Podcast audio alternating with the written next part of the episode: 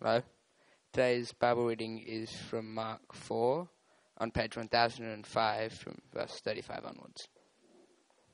That day, when evening came, he said to his disciples, Let us go over to the other side. Leaving the crowd behind, they took him along, just as he was in the boat. There were also other boats with him. A furious squall came up, and the waves broke over the boat, so that it was nearly swamped. Jesus was in the stern, and sleeping on a cushion. The disciples woke him and said to him, Teacher, don't you care if we drown? He got up, rebuked the wind, and said to the waves, Quiet, be still. Then the crowd died down, and it was completely calm. He said to the, his disciples, Why are you so afraid? Do you still have no faith? They were terrified and asked each other, Who is this? Even the wind and the waves obey him. They went across the lake to the region of the Gerasenes. When Jesus got out of the boat, a man with an impure spirit came from the tombs to meet him. This man lived in the tombs, and no one could bind him any more, not even with a chain for he had often been chained hand and foot, but he tore these chains apart and broke the irons on his feet. No one was strong enough to subdue him. Night and day among the, tomb, among the tombs and in the hills, he would cry out and cut himself with stones. When he saw Jesus from a distance, he ran and fell on his knees in front of him. He shouted at the top of his voice, What do you want with me, Jesus, Son of the Most High God? In God's name, don't torture me. For Jesus had said to him, Come out of this man, you impure spirit. Then Jesus asked him, What is your name? My name is Legion, he replied, for we are many. And he begged Jesus again and again not to send them out of the area. A large herd of pigs was feeding on the nearby hillside. The demons begged Jesus, Send us among the pigs, allow us in, to go into them. He gave them permission, and the impure spirits came out and went into the pigs. The herd, about 2,000 in number, rushed down the steep bank into the lake and were drowned. Those tending the pigs ran off and reported this in the town and the countryside, and the people went out to see what had happened. When they came to Jesus, they saw the man who had been possessed by the legion of demons sit- sitting there, dressed and in his right mind, and they were afraid. Those who had seen it told the people what had happened to the demon possessed man, and about the pigs as well. And then the people began to plead with Jesus to leave their region. As Jesus was getting into the boat, the man who had been demon possessed begged to go with him. Jesus did not let him, but said, Go home to your own people and tell them how much the Lord has done for you, and how he has mercy on you. So the man went away and began to tell in the Decapolis how much Jesus had done for him, and all the people were amazed.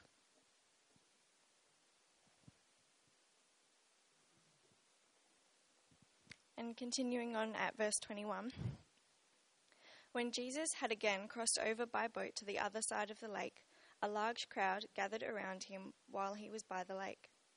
Then one of the synagogue leaders, named Jairus, came, and when he saw Jesus, he fell at his feet. He pleaded earnestly with him, My little daughter is dying.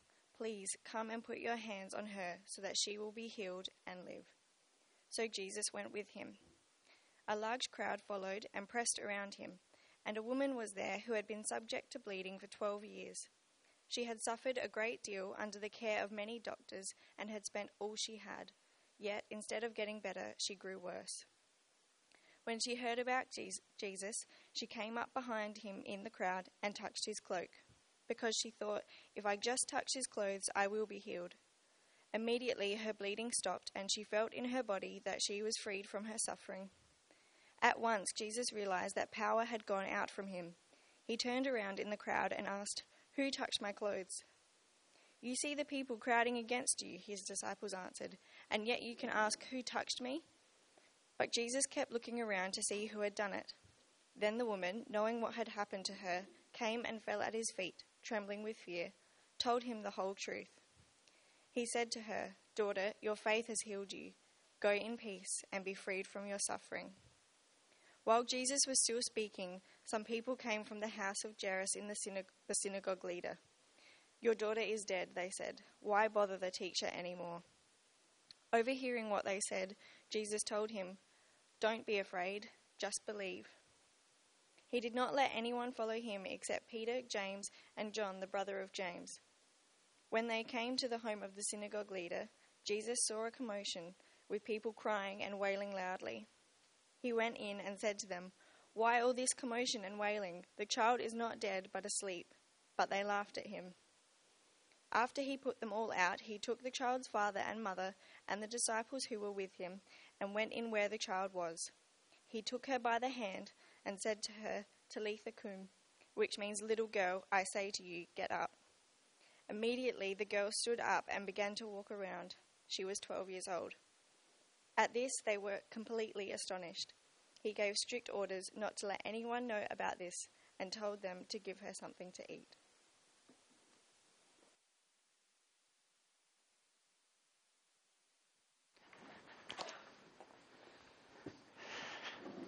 Morning, everyone.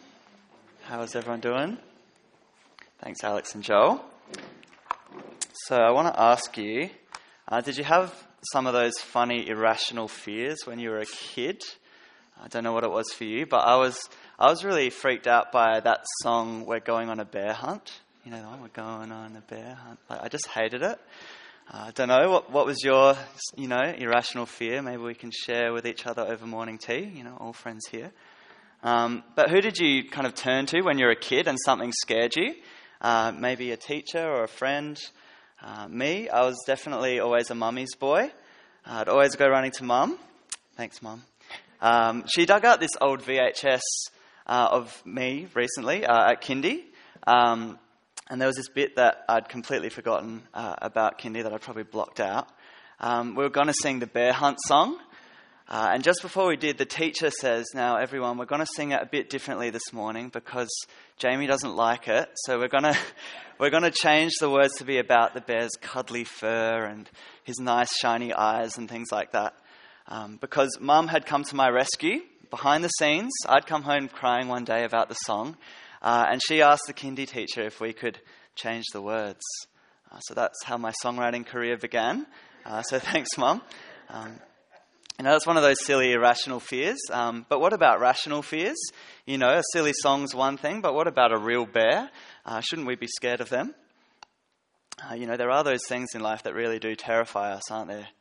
Uh, and when you get to be a grown up, uh, you can't run to mum to fix it all the time.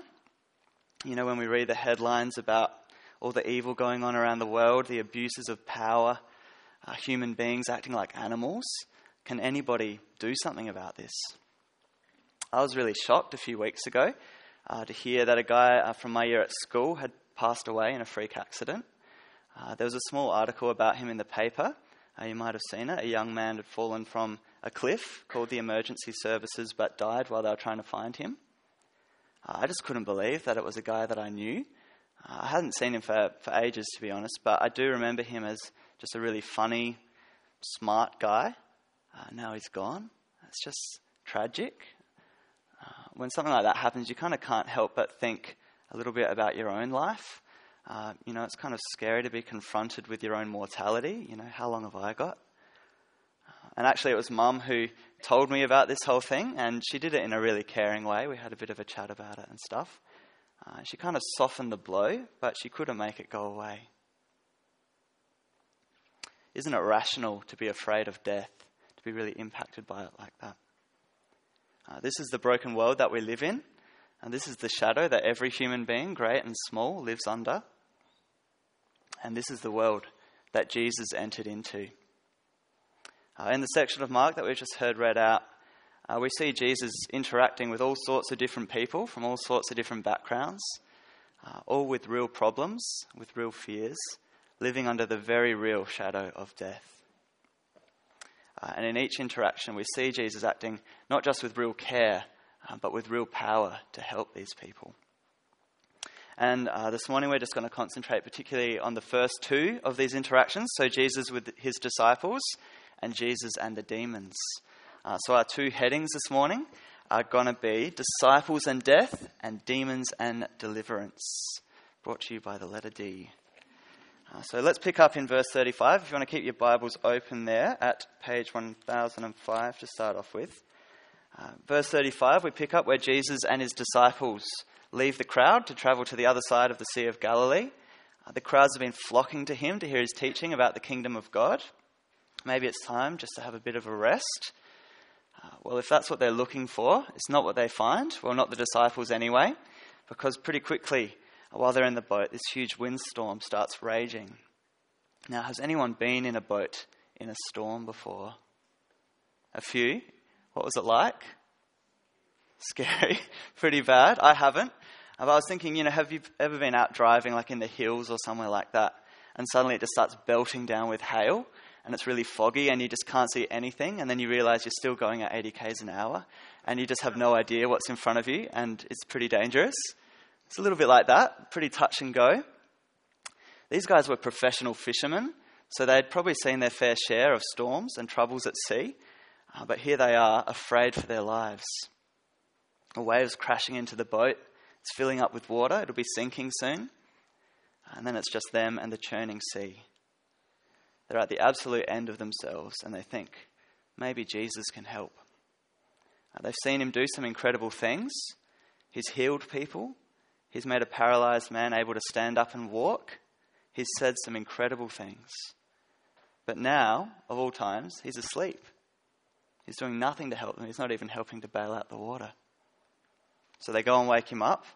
Verse 38 over the page, oh no, on the same page. Teacher, don't you care if we drown? There's a bit of indignation there, isn't there? And it's pretty understandable, don't you think? Like their very existence is in peril, and it seems that Jesus has no plan to do anything about it. He's not even really stressing about it. It's one of those desperate existential questions. You know, the word translated there as drown uh, is the same word that's used for die or perish uh, in other parts of Mark. You know, they're asking Jesus, don't you care that we're perishing?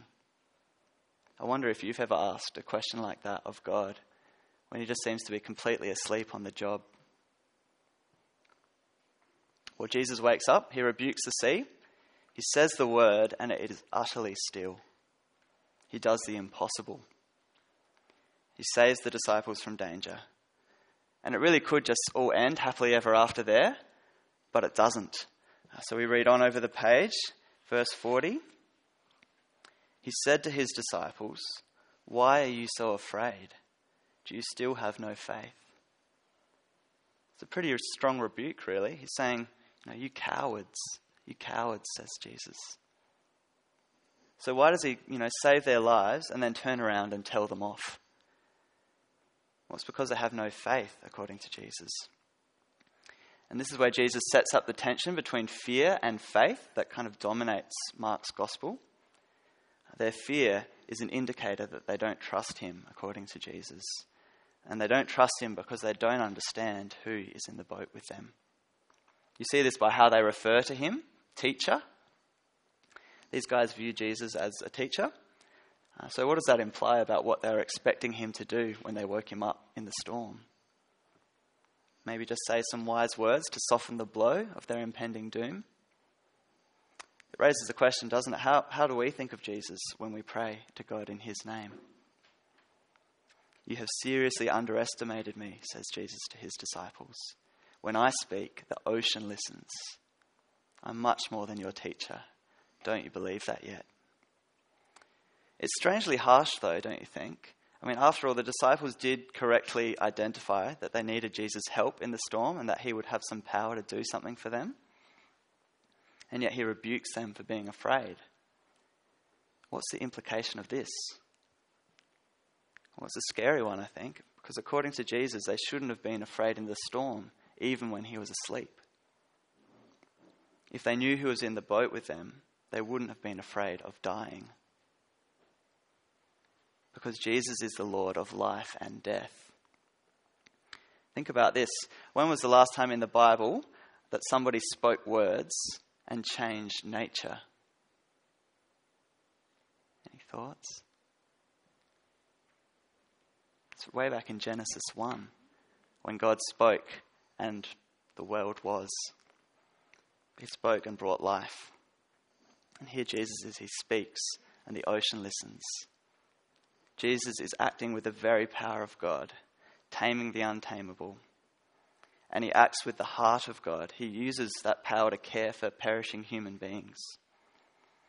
Just like in Exodus, when God parted the Red Sea so that his people could escape the clutches of slavery. This is the one who was in the boat with the disciples. The Lord of the resurrection. At this point, the disciples don't know what we know. They don't know that in the next chapter, Jesus is going to raise a little girl from death. They don't know that not too long from now, his own tomb will be left vacant because he is risen. I do wonder, though, if they did, in the moment, with the waves filling up the boat, would they have reacted differently?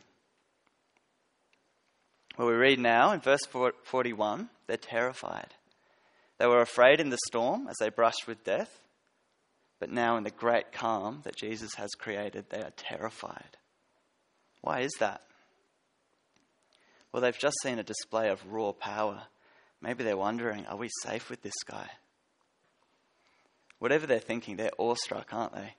And perhaps this is their most rational response so far. Isn't it much more reasonable to fear the Lord of life and death than it is even to fear dying? I think that leaves us with a question to think about, and that is who do you fear? Who or what do you respect? What has authority over your decisions? Is it death? Death is so painfully real, isn't it?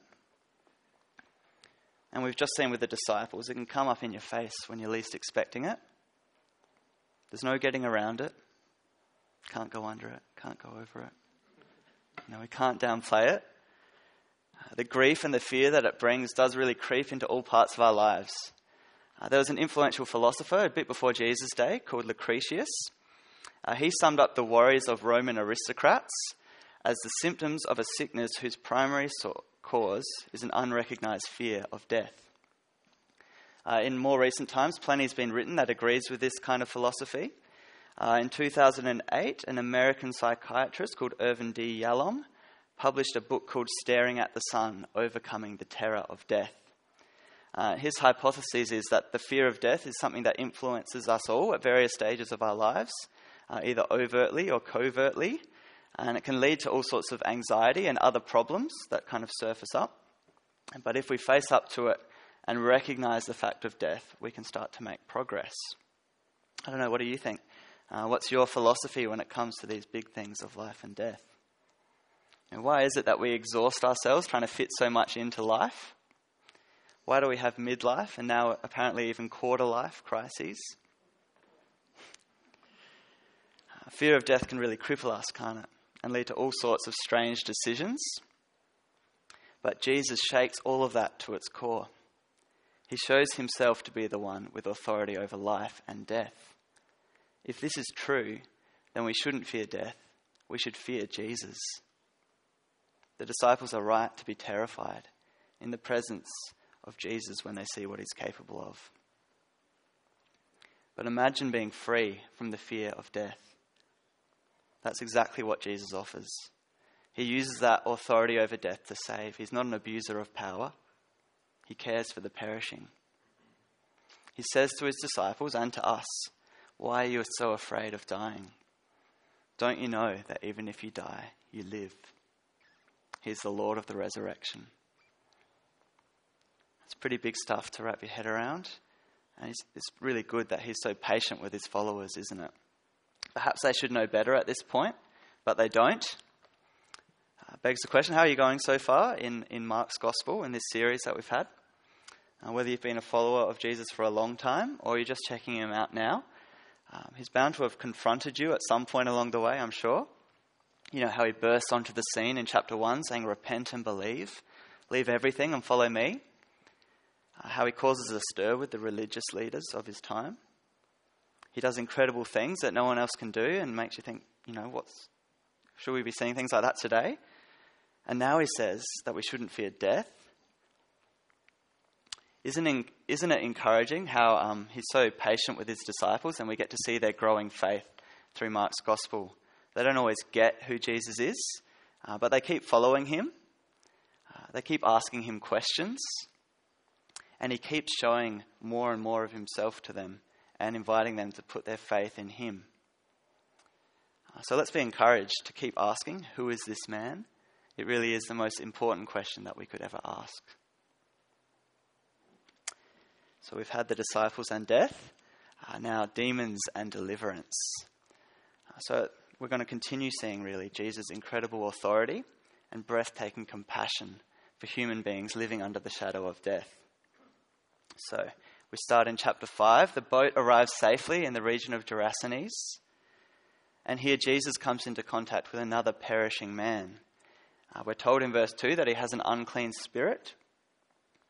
That churning chaos of the sea isn't just out there in nature, uh, it's in people too. Back in chapter 1, one of the first things Jesus does uh, is face Satan in the desert. And we see that this is kind of this spiritual battle uh, going on all the way through Mark's gospel. It's under the surface a lot of the time, but at points like this, it's all too clear. Uh, so, what are we supposed to think today when we're confronted with this demon possessed man? I don't know about you, whenever I hear the mention of demons, uh, all kinds of horror movie cliches come into my mind. What are we supposed to think? Well, let's have a look at what the passage says and see what we can know uh, about demonic power and what it does to this man. Uh, so, just quickly, in verse 5, we read that uh, he was always crying out and cutting himself with stones. Verse 9, the demon calls himself Legion because they are many. Uh, perhaps this explains his erratic behavior. Uh, it also implies a great deal of power. Legion is, you know, a military term used to describe thousands of soldiers. Uh, verse 15 gives us a clue uh, that when he met Jesus, he was naked and out of his mind. Uh, in verse 3, he's a risk to himself and others, so people have attempted to chain him up.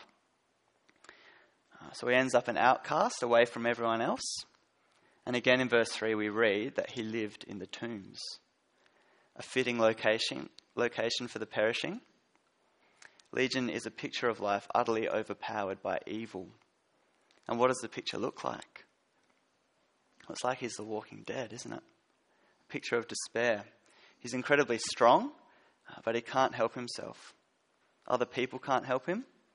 They try to bind him up, but he just keeps breaking loose. Uh, polite Adelaideans like us would probably cross the street to avoid him. Uh, just the sight of him uh, would shock people to the core.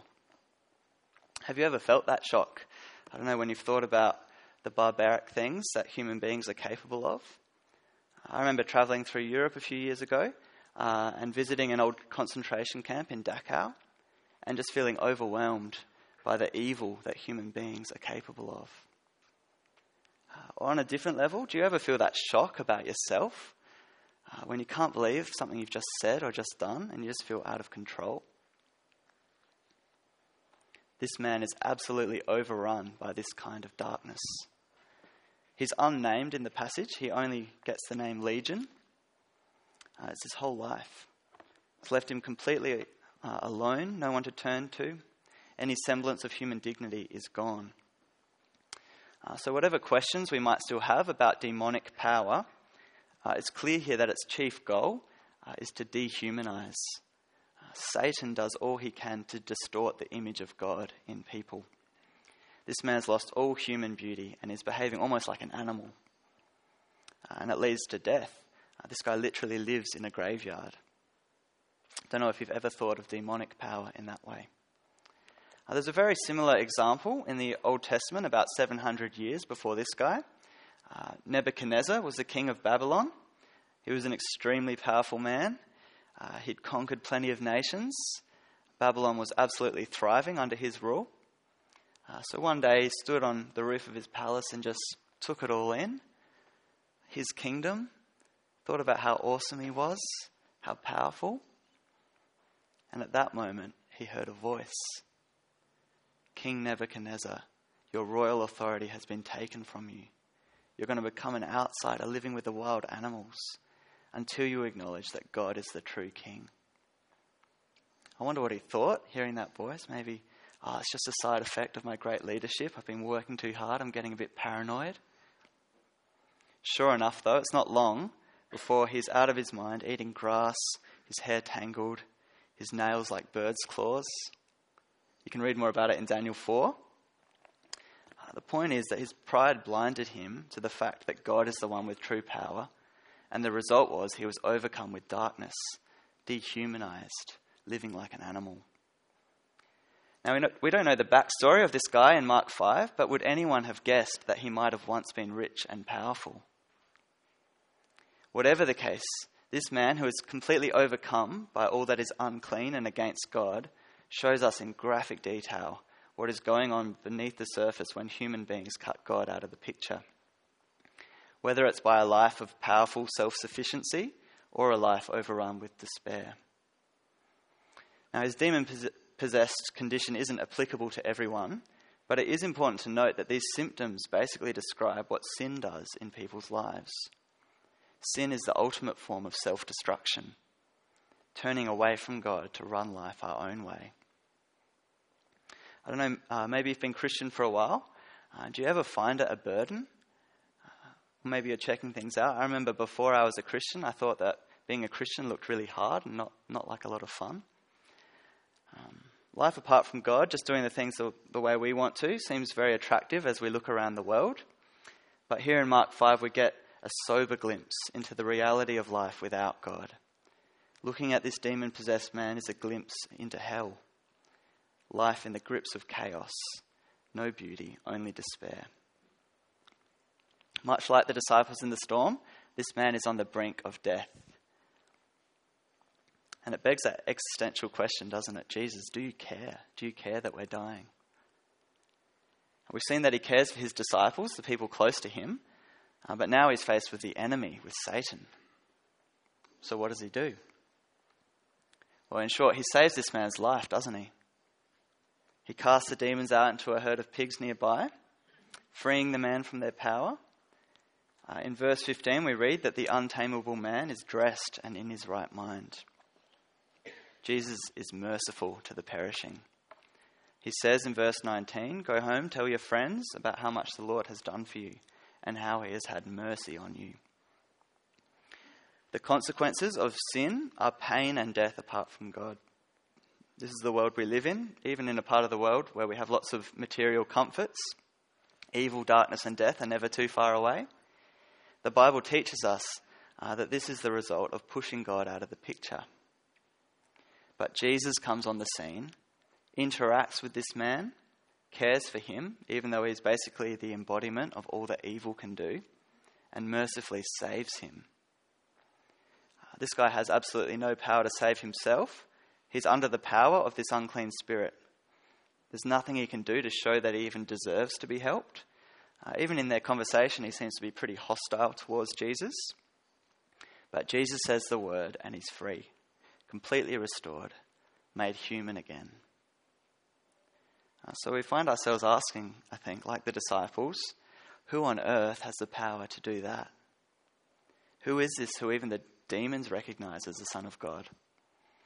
It's kind of scary, isn't it? He's the one who's come to disarm Satan once for all. Uh, back in chapter 3, Jesus himself is actually accused of being under the power of Satan. Uh, but he replies, saying that he has come to tie up Satan, the strong man, and plunder his house. And he shows it's true here with Legion, the man no one could tie down. Uh, it's a good reminder for us Satan is very real.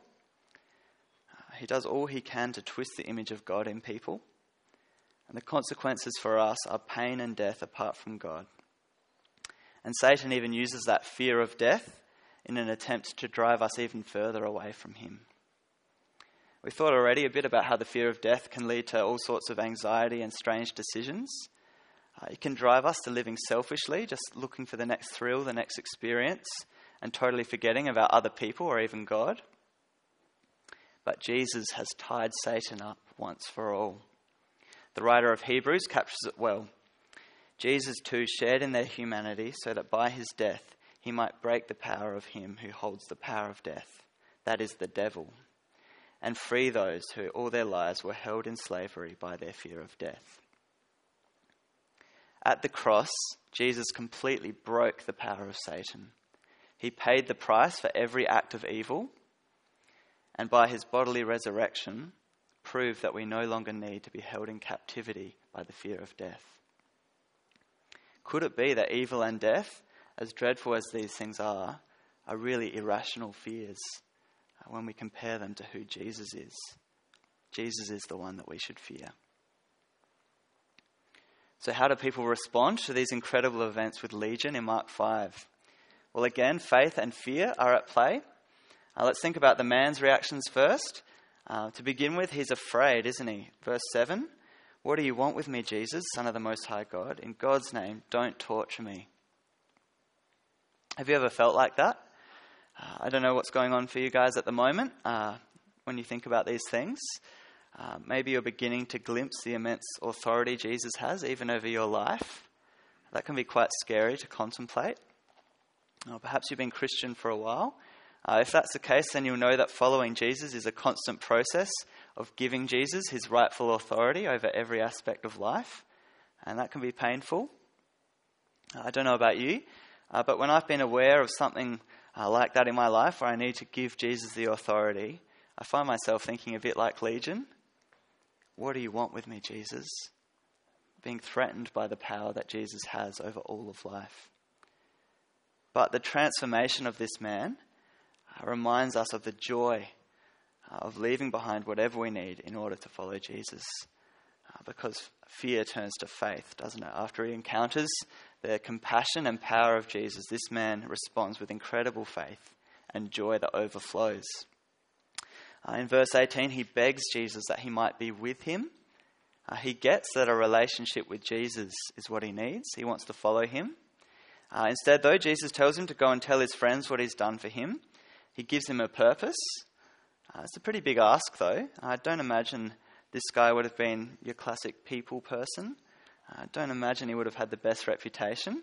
But we read in verse 20 the man went away and began to tell in the Decapolis how much Jesus had done for him and all the people were amazed. The untamable man obeys Jesus. And he doesn't just tell his close friends, he goes out to the Decapolis, the ten cities, uh, to tell people there. He just can't help himself. Incredible faith, isn't it? On the other hand, the crowd responds with fear when they find out what's happened. Uh, let's look at verse uh, 15. When they came to Jesus, they saw the man who had been possessed by the legion of demons sitting there dressed and in his right mind, and they were afraid. Those who had seen it told the people what had happened to the demon possessed man, and told about the pigs as well. Then the people began to plead with Jesus to leave their region. It's kind of a heartbreaking irony here. Uh, the man who had nothing at all ends up with everything, and the crowds who were attached to the things they had push Jesus away and miss out on what he has to offer. Notice how it's stressed that those who saw these events tell about the pigs as well. 2,000 of their pigs have just died. Uh, Jesus posed a real threat to their economy, to their livelihood. And tragically, that means that they urge him to leave them alone. Don't they know what he's capable of? The sad thing is, they've seen a glimpse, uh, but would rather have their pigs than to know Jesus. Maybe it's that fear of death so deeply ingrained that's led them uh, desperate to seek safe ground to stand on, and financial security seems like safe ground enough. They don't see that Jesus, the Lord of life and death, is among them. Uh, so I guess the question for us today is how will you respond to Jesus? In some ways, Jesus poses a real threat because of the authority that he has over every human life. And if you haven't put your trust in Jesus yet, uh, he's pretty upfront, isn't he? Doing so will change things. Uh, but think about how he uses that authority. He meets with real people with real pain under the real shadow of death, and he uses his authority to save them. From a life enslaved to death to a life in joyful, eternal relationship with him. Now, obedience can seem like kind of an oppressive idea, can't it? Uh, but look at the incredible freedom that obeying Jesus gives this man. How will you respond? The ex demon possessed man seems to be the one person uh, in this part of Mark who really gets the gravity of what Jesus has done for him. His overflowing joy uh, is a great reminder for all of us who know the mercy of Jesus. Uh, so I thought I'd set us all a little bit of homework this week, uh, if you don't mind. Uh, and it's just to reflect on the mercy that Jesus has shown you. Uh, we've been reminded this morning of exactly where we'd be without him. Uh, you might want to take some time out to write some things down, to thank God for them, and even to tell someone about it. I've been thinking about it a bit this week for myself. Uh, Trinity Bay started 10 years ago, 10th birthday next week, lots of cake. Um, for me personally, if it hadn't started, who knows really where I'd be. Uh, I was 16 at the time, not remotely interested in God. I was living for other things uh, and beginning to get a bit of a glimpse of the emptiness of it all. God is so merciful. He provided people here at the Bay who didn't give up on telling me about Jesus and urging me to put my trust in Him. And doing just that was a long process for me that took a lot of time and thought, but it's changed everything. God has been so merciful to me. Last week, uh, Lachlan from TBE and I went to Flinders to get involved with the ES store at O-Week with Lauren. Uh, they were talking to people about Jesus there, uh, and it's pretty unnerving having conversations like that with people you haven't met before and that sort of thing. Um, but I was just reminded, just like the ex demoniac, uh, it's really a great response to the mercy of God, isn't it? To want to share it with people on campus. Uh, uni is at one of those times uh, where we search for safe ground to stand on, knowledge, a career. What better time of life to find out that Jesus is the one with all authority, the only solid ground to stand on? What a great response to God's mercy. Uh, at the end of last year, uh, reflecting on God's mercy again, uh, we saw a great work uh, of God's mercy at TBE. Uh, Will, uh, some of you guys might have met Will. he stood up in front of everyone, including his parents who had come down from China and some friends who he had invited, and told us about how God had been merciful to him. Uh, he was really keen to tell everyone. He caught up with me to help him work out what he wanted to say, and he ended up giving this massive, like 15 minute testimony uh, before he was baptized. Uh, I was just reminded of something he said this week. He said, I used to think that death was the biggest tragedy of life, that you just turned into a particle and no one cared. But now I know that God sent Jesus to save us. Jesus saved him from life and death apart from God. Uh, he's moved to the city now for study, so we won't see him as much, but it was so encouraging to be able to see God mercifully change his life. Praise God for his great mercy to us in Jesus. I look forward to hearing the things that you've been thankful for. Uh, but for now, let's pray. Heavenly Father, thank you for sending Jesus to defeat the powers of evil and death once for all on the cross. We admit that we struggle not to underestimate his power, we struggle to give him the rightful authority that he has over all our lives. Please help us to repent of this where we need to and trust Jesus as the one with all power and trust that he uses that power to save perishing human beings like us. We pray you'd help us to be people who live out the joy of knowing the mercy of Jesus. Help us to be people who can't help ourselves but to share him with others. And we pray that this week we'd all have the chance to reflect more on your great mercy to us in Jesus. We pray in his powerful name. Amen.